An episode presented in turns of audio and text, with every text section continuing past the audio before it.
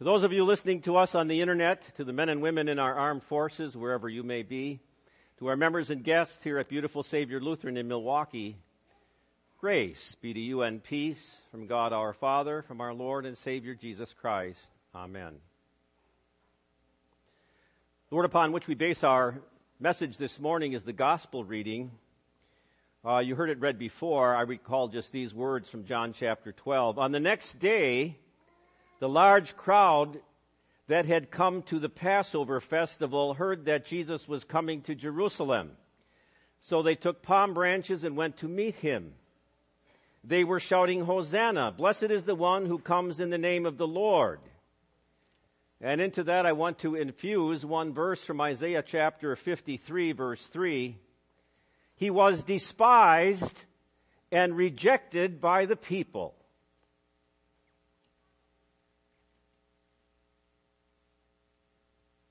In the name of our dear Lord Jesus Christ, who entered the gates of Jerusalem to die for you and for me,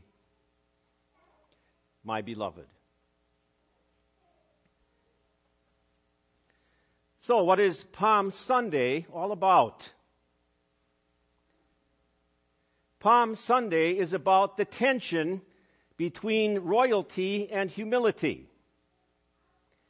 It's about the tension between the, the, the, joyful voices of the people on Palm Sunday shouting Hosanna that change into shouts of crucify him by the end of the week.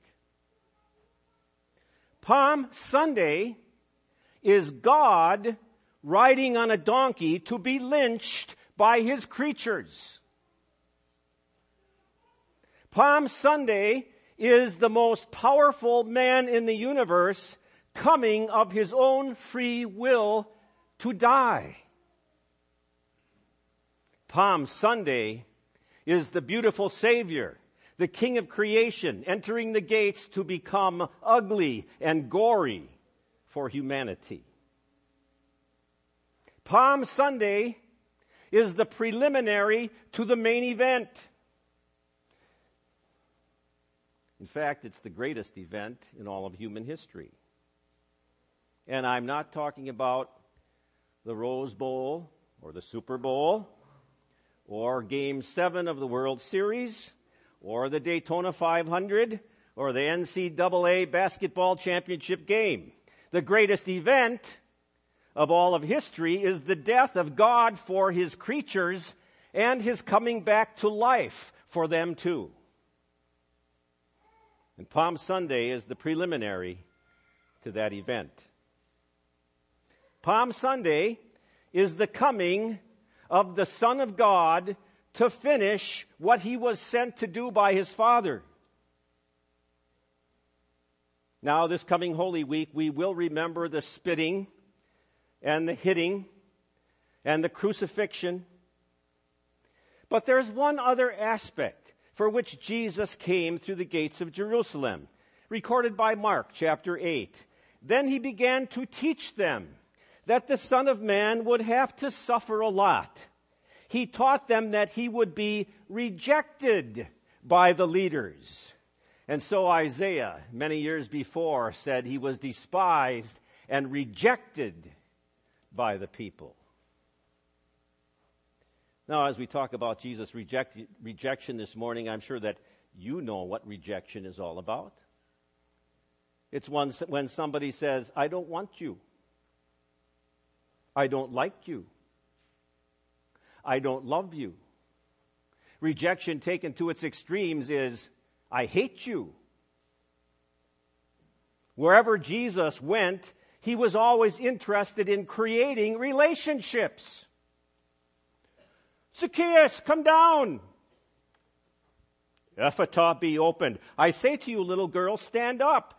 Simon and Andrew, follow me. Jesus came into our world to be your brother and your Savior. And He wants a personal relationship with you. He came into our world to establish relationships. Palm Sunday is the beginning of deterioration of relationships. As John says, he went to his own people and his own people didn't accept him. some snippets of rejection from this coming Holy Week from the gospel writers. From that day on, the Jewish council planned to kill Jesus. Then the chief priests and the leaders of the people gathered in the palace of the chief priest Caiaphas. They made plans to arrest Jesus and in an underhanded way to kill him. But they said, we shouldn't arrest him during the festival, or else the people may, there may be a riot among the people. Then one of the twelve apostles, the one named Judas Iscariot, went to the chief priests. He asked, What will you pay me if I hand him over to you? Then all of the disciples abandoned him and ran away. Then Peter began to curse and swear with an oath, I don't know this man you're talking about. Why such rejection? First of all, was, Jesus came riding through the gates and it wasn't the king that the people wanted. As long as he was providing miracles and providing free food, that was fine, but they didn't want the bread of life.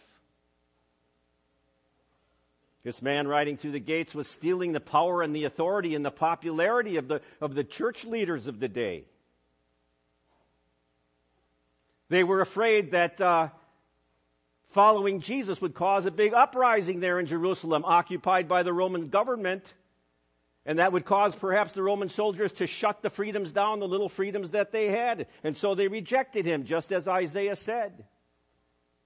I mean, even his disciples, in a backhanded way, they rejected him because they were perhaps a fear of, uh, of being perhaps punished just like he was going to be. Ever been rejected? You know how it feels to be rejected. I remember when I was a kid, we'd play uh, baseball in the alleyway. You had to make sure that you hit the ball straight, otherwise it would break somebody's garage window. But you played uh, baseball there, and the first thing is you had to choose up sides. And you know what you always hated? To be chosen last. That was sort of like a rejection. I remember I had a great uh, physical ed uh, coach when I was in high school and even on into college. and we would always have to play basketball games among the guys that were there and he knew every one. And so what he would do is he would choose as a captain of each team one of the guys that he knew was going to be rejected or picked last. And they got to cho- choose the team. You know what was really a rejection? To be rejected by a reject. You ever been rejected? Somebody else gets the promotion. You get fired and it wasn't your fault. You stood up in public school and testified about Jesus and the class laughed at you. But you know, when it comes right down to it, God should have rejected you. Because he sees how you so easily reject others failure to forgive, holding grudges, and of course, this time of year, the distaste for those of the opposite political belief. Personal incivilities, treating others like rejects. For you, Jesus rode to be rejected. And his biggest rejection, believe me, was not by Pontius Pilate or by King Herod or even the people. His biggest rejection was by his own father. His father covered him up with the sins of the world, and so he was a cesspool of sin. And the smell rose as a stench in the nostrils of his father. And he looked down at his son as being the biggest reject who ever lived. He did it so that you wouldn't have to be rejected. Instead, every day you will always be God's first choice, the apple of his eye. What's Palm Sunday? Palm Sunday is the beginning of the end. It's the beginning of the completion. It's the beginning of all fulfillments. Jesus is finally coming to say, It is finished. That's what Palm Sunday was for Jesus. What's Palm Sunday 2016 for you? Well, today and every day is the first day of the rest of your life.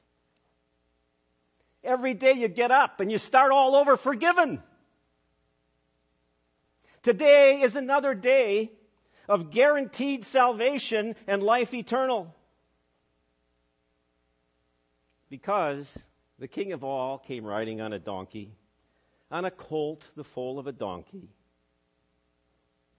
And he didn't have to, but he just had to, because he was so consumed and compelled by his love to rescue you. And it's to him that we say, Hosanna, save us now, O Lord. Blessed is he who comes in the name of the Lord. Save us now, O Lord. He can, and he will, and he has. And God be praised for that. Amen. Please stand. And the peace of God, which passes all understanding, shall keep your hearts and your minds through faith in Christ Jesus. Amen. We confess our faith in the words of the Nicene Creed. I believe in one God, the Father Almighty, maker of heaven and earth, and of all things visible and invisible, and in one Lord Jesus Christ, the only begotten Son of God, begotten of his Father before all worlds, God of God, light of light, very God of very God, begotten, not made being of one substance with the Father, by whom all things were made, who for us men and for our salvation came down from heaven and was incarnate by the Holy Spirit of the Virgin Mary and was made man, and was crucified also for us under Pontius Pilate. He suffered and was buried, and the third day he rose again according to the Scriptures and ascended into heaven and sits at the right hand of the Father. And he will come again with glory to judge both the living and the dead, whose kingdom will have no end. And I believe in the Holy Spirit, the Lord and giver of life, who proceeds from the Father and the Son, who with the Father and the Son together is worshiped and glorified, who spoke by the prophets. And I believe in one holy Christian and apostolic church. I acknowledge one baptism for the remission of sins, and I look for the resurrection of the dead and the life of the world to come. Amen. We take this time to gather our tithes and our offerings and our connection cards.